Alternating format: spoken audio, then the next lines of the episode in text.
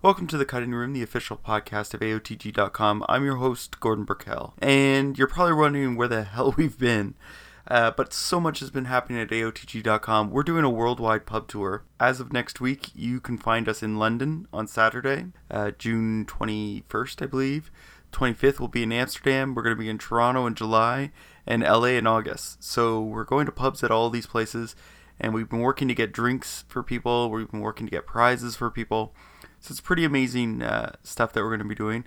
We've also launched uh, Postmortem, which is a YouTube video thing once a week. It comes out every Friday, and it's literally just myself and Andre sitting down and chatting about what's happened in post that week, what's happened on AOTG.com, and any releases we've done.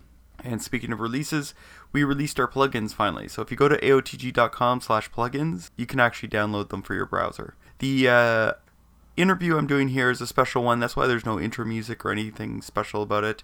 Uh, what it is is we released the assembly magazine, aotg.com slash assembly, and I decided to interview a bunch of the people involved just to give people some background information and introduce them to these these people who've written these articles for us.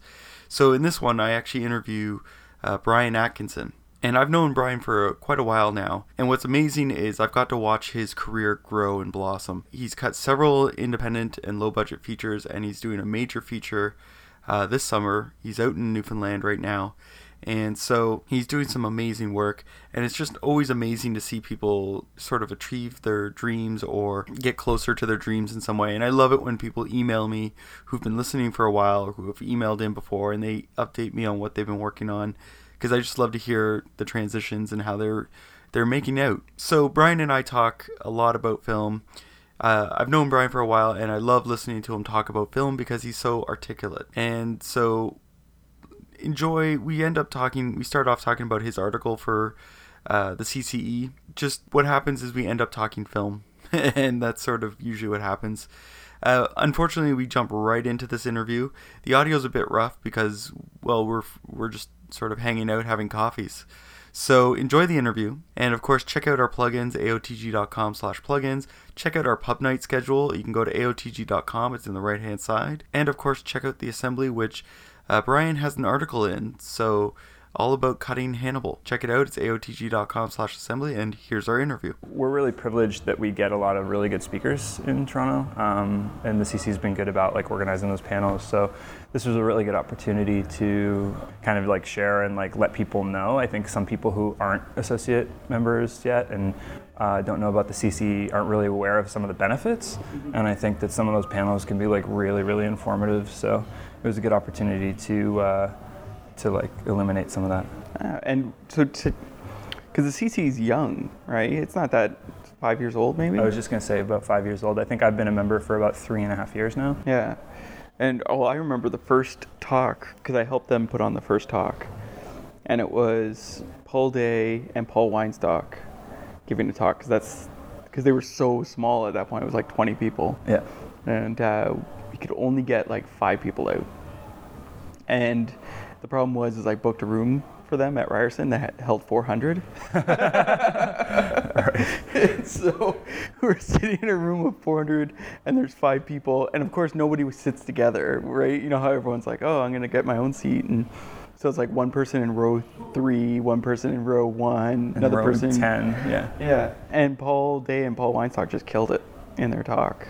And it was interesting because I think two or three of the people there out of the five are now members. Great. But and that's the idea, I guess, Yeah, too. yeah. You know, it's like getting getting people involved in a way that you know it's going to pique their curiosity, not only about the craft but about like the organization. But yeah, the uh, I found the panel like really, really interesting. I know Stephen Philipson personally, but uh, the other editors I'm, I don't have a personal relationship with, and it was nice to kind of get their their insights. I know I know Michael Doherty's career um, from some of the stuff he's cut yeah, he's got an amazing career. with with like yeah the horror and I've heard him talk about sound before. But uh, Hannibal was a really good example because for me, I'm always used to, uh, you know, I spent a long time living in Vancouver, and I'm, you know, used to a lot of American productions coming into town, shooting, and it's great for the economy. You know, they bring their productions to town from pr- production standpoint, but uh, after they shoot, they leave town and.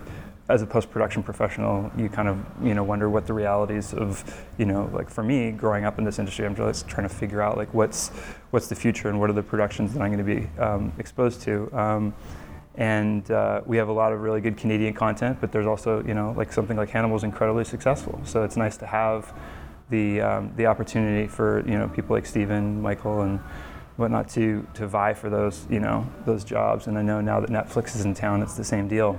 Well, let's uh, let's talk about Hannibal's editing. What did you notice? Anything special about it, or anything that people need to know about? From an editing standpoint, one of the things that I think is probably the most kind of valuable and standout for Hannibal as a show, especially a network show, is the pacing. And uh, personally, I'm you know I'm really really drawn to cinema, and people always talk about like the cinematics and stuff like that. And I really appreciate something that's got a more deliberate pace and isn't necessarily catering towards like commercial breaks in the same way, and isn't catering towards what you know everyone's kind of like offhandedly kind of just dubbed like that MTV, you know, faster style of editing. Um, especially, uh, you know, you've got a procedural. Uh, everybody's aware of like, you know, a lot of the other shows on television like CSI that have like a very, very different pace to them. But the creators are very good at maintaining this deliberate pace that I think speaks to the characters, speaks to Hannibal, and, and speaks to the psychosis in the show. And it allows, I think it allows people uh, a little, like a little bit more pathos, actually. Know, spending time, you know, you're talking about a character who's all about control. And I think that demonstrating that control through the, the actual form of the show can be quite valuable. You know, that, that patience that Dr. Hannibal Lecter has. And, and it's not only that, it's like the meticulous sort of detail to the, the murder scenes and like how it's revealed through editing, right? Because Yeah. it's sort of uh, the initial episode they did it that one way where they pull back backwards through and sort of created this whole style for it, and then that was sort of the template that ends up getting used for um, other episodes, but a toned down version, if I remember correctly. yeah, they they built this kind of motif where um, as the as the detectives going through the, the scene, you essentially get your flashbacks in reverse as the, the crime scene is ver- like visually unpacked for you, and um, they they have this really kind of trippy metronome that that flashes across the screen, so it, your your blood splatter, you know, as it's seen on the on the floor, uh, as the metronome kind of crosses the screen, the blood splatter disappears, and then you see the, the you know the moment of violence that actually caused it, and things like that. Um, so it's this great way of it's kind of like a nice little ellipsis. It's a nice way of like shrinking down, um, being very economic about how you show your before and after, so that you can get into the mind of the detective and see what he's seeing and how he imagines this violence occurring. Did you get to see anything or do anything with the rushes at all, or how they assess the rushes? Um, no, one of the things they talked about in the, in the lecture that was interesting is that you know they're they're cutting at a, a fairly you know quick pace, uh, but they've got a very long show. The show is very well scripted, and so if what has been scripted runs long, they're they can be in a pickle, you know. And uh, Michael Doherty was talking about trying, you know, you figure out as really experienced editors, they're used to you know building assemblies uh, off an eight-day shoot in nine days, and then you get to the end of that and you're you're, you've packed in this assembly that is just like just you know core content. And all of a sudden you realize that you've you've got nine minutes to cut and I thought that that was a, a that was a really good example because I mean a lot of my experience some of the things that some of the ways in which you end up trimming time for things is like reevaluating some of the dialogue to see how effective it is and maybe you can trim down and be more uh, efficient you know and like obviously lopping off heads and tails of scenes, you know, taking out some of the air that really doesn't necessarily need to be there. And I think we're all, you know, we're all used to watching like a fairly, you know, fast-paced thing, but that's something that they're not interested in compromising on the show, and I think that that's actually of great value. So one of the things that he was talking about is trying to figure out like leveraging uh, story elements. You've got something that, you know, Bryan the creator has tried to, cr- to tried to like impose on the on the episode and trying to figure out ways to to make the episode as effective as possible. But you're gonna essentially have to lose like a three minute scene here and a two minute scene here. And like when you lose entire scenes, what does that do to the bone structure of, of a, a one hour TV show? effect, right? Like it- exactly. It's like you take something out and it could be a house of cards. So I want to get into your work too, because you've been cutting for a while and you're just you've just come through the Canadian Film Center. So what what have you been working on? Um, and how is that sort of affecting your view of the editing world? Because you've worked on some pretty cool stuff. Uh, yeah, I was really lucky. I graduated in 2012, and uh, I, got a job on a feature um, called Bankstas. Uh, it was originally called Cubicle Warriors, but it's been renamed Bankstas. And Bankstas is actually came out last night in the states. Uh, on 100, Congratulations. on 100 screens. Thanks. Yeah, it was really great to see that they got the U.S. distribution for that for a Canadian film, and that's a, a buddy comedy about two finance grads who realize that their new employer uh, is trying to swindle students out of thousands of dollars with their so student like loans. uh, real life. like exactly, not only like real life, but it's like a you know a metaphor for the mortgage crisis and like what's been going on economically there. But it's really it's a really charming little buddy comedy, um, and I'm really happy that it's actually you know getting a, a decent release. Is it going to be on the Canadian screens for our listeners in Canada? Uh, it is going to be on the Canadian screens. Uh, we just don't know when yet.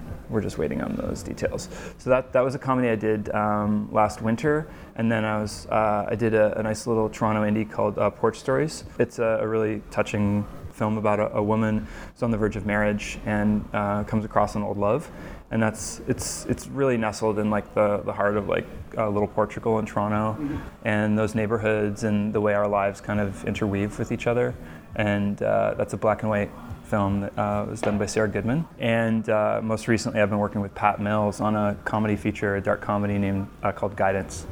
And it's a lot of fun as well. Um, it's part of the Telefilm micro-budget program, and we're really excited. We're just in the finishing stages right now, trying to lock picture, and um, I'm excited to, to get that one out into the world. And I've got some other things coming up this summer, but I'll uh, I'm crossing my fingers on those, so I'll wait to talk about them. I think one of the things that the, the CCE um, is really good at doing, and especially now, Diane Bringes has been incredible in terms of our, our visibility online, on Facebook and whatnot, is like getting the word out and reminding people of every little success that our members have. Um, you know, quite often editors can be islands, especially if you're a freelancer. And uh, it's meant a lot to me, you know, without any sort of prompting or reminder uh, for self promotion you know the CC has been like just like really on top of uh, the little things, whether or not you, have gotten a really good gig, or whether the film you're playing is in a sh- short film festival, or they've been really incredible. And it just to, to have that support is kind of invaluable because you spend you know so much time, so much hard work. You know, a lot of times is you know people who are starting out freelancing. No, it's like you know the the rewards aren't uh, as evident uh, up front, but it's like it pays different dividends. The features I've been working on have really, really taught me a lot this year. Not only has it, has it been really a really great experience, like freelancing and just devoting the time to uh, working one-on-one with these directors and developing really, really good collaborations. But it's it's it's an experience that I've kind of grown up within a, a, company atmosphere all the time, and whether it's like working as an assistant or working as an editor within a company on a series, and so this really gave me a chance to um, kind of you know immerse myself in the long form and it's a different game. The the skill sets that you use, you know, in one environment don't necessarily apply, and uh, it's it's incredibly rewarding. You know, it teaches you a, like a new type of patience. It, you know, like there's a lot that goes. The, the, the skill sets that you think from an outsider's point of view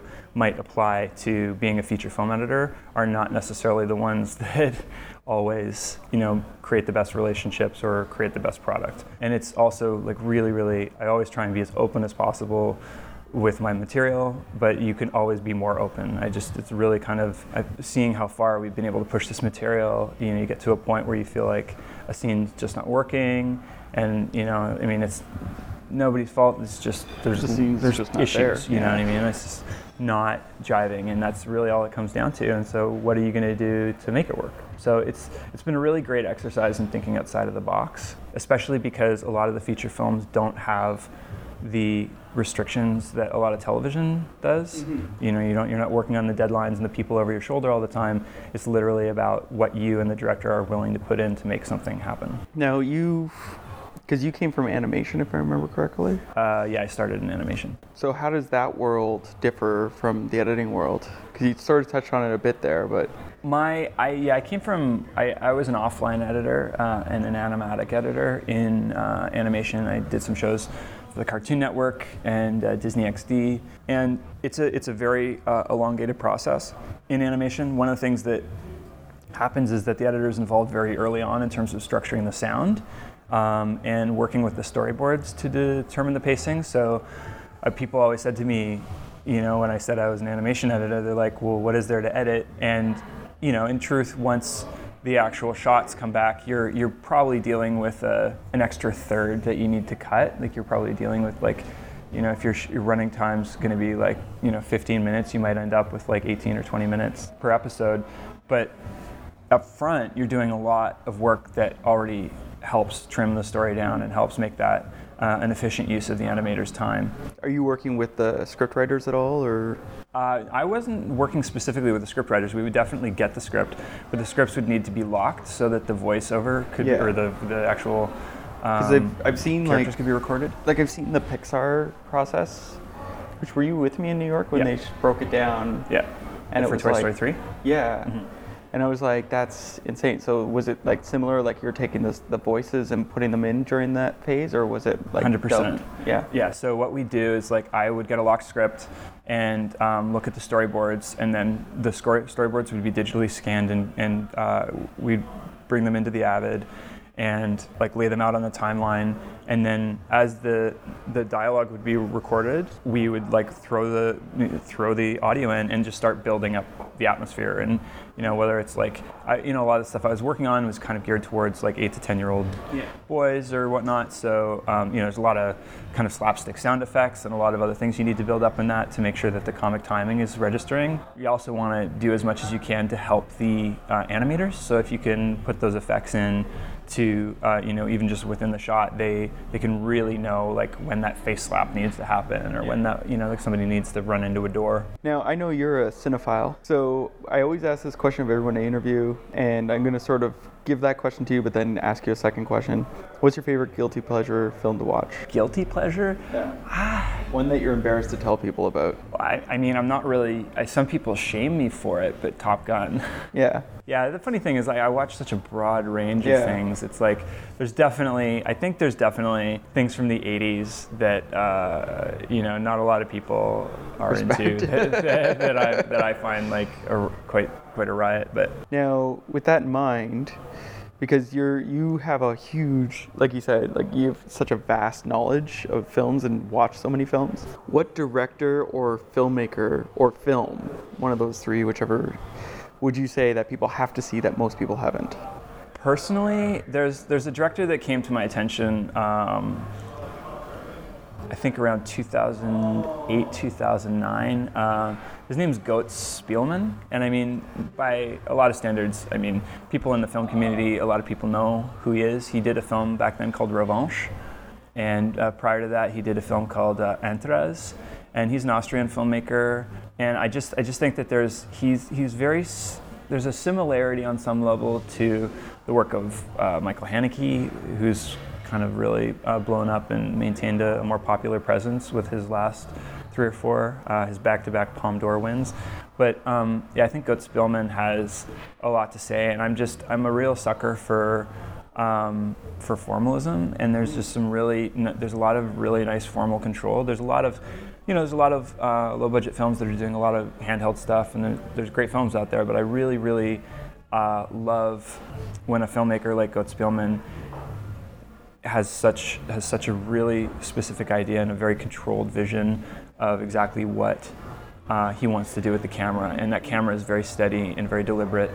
And um, I, I find it, his his pacing and, and tone kind of immaculate. Well, thanks for joining me for the cutting room. So that was my interview with Bryan, and of course, congratulations to Bryan on his big feature he's doing this summer. Of course, you can get the assembly, aotg.com slash assembly. You can check out the CCE, it's cceditors.ca. And I'm your host, Gordon Burkell, and I look forward to our next episode. It should be coming out much sooner than this one.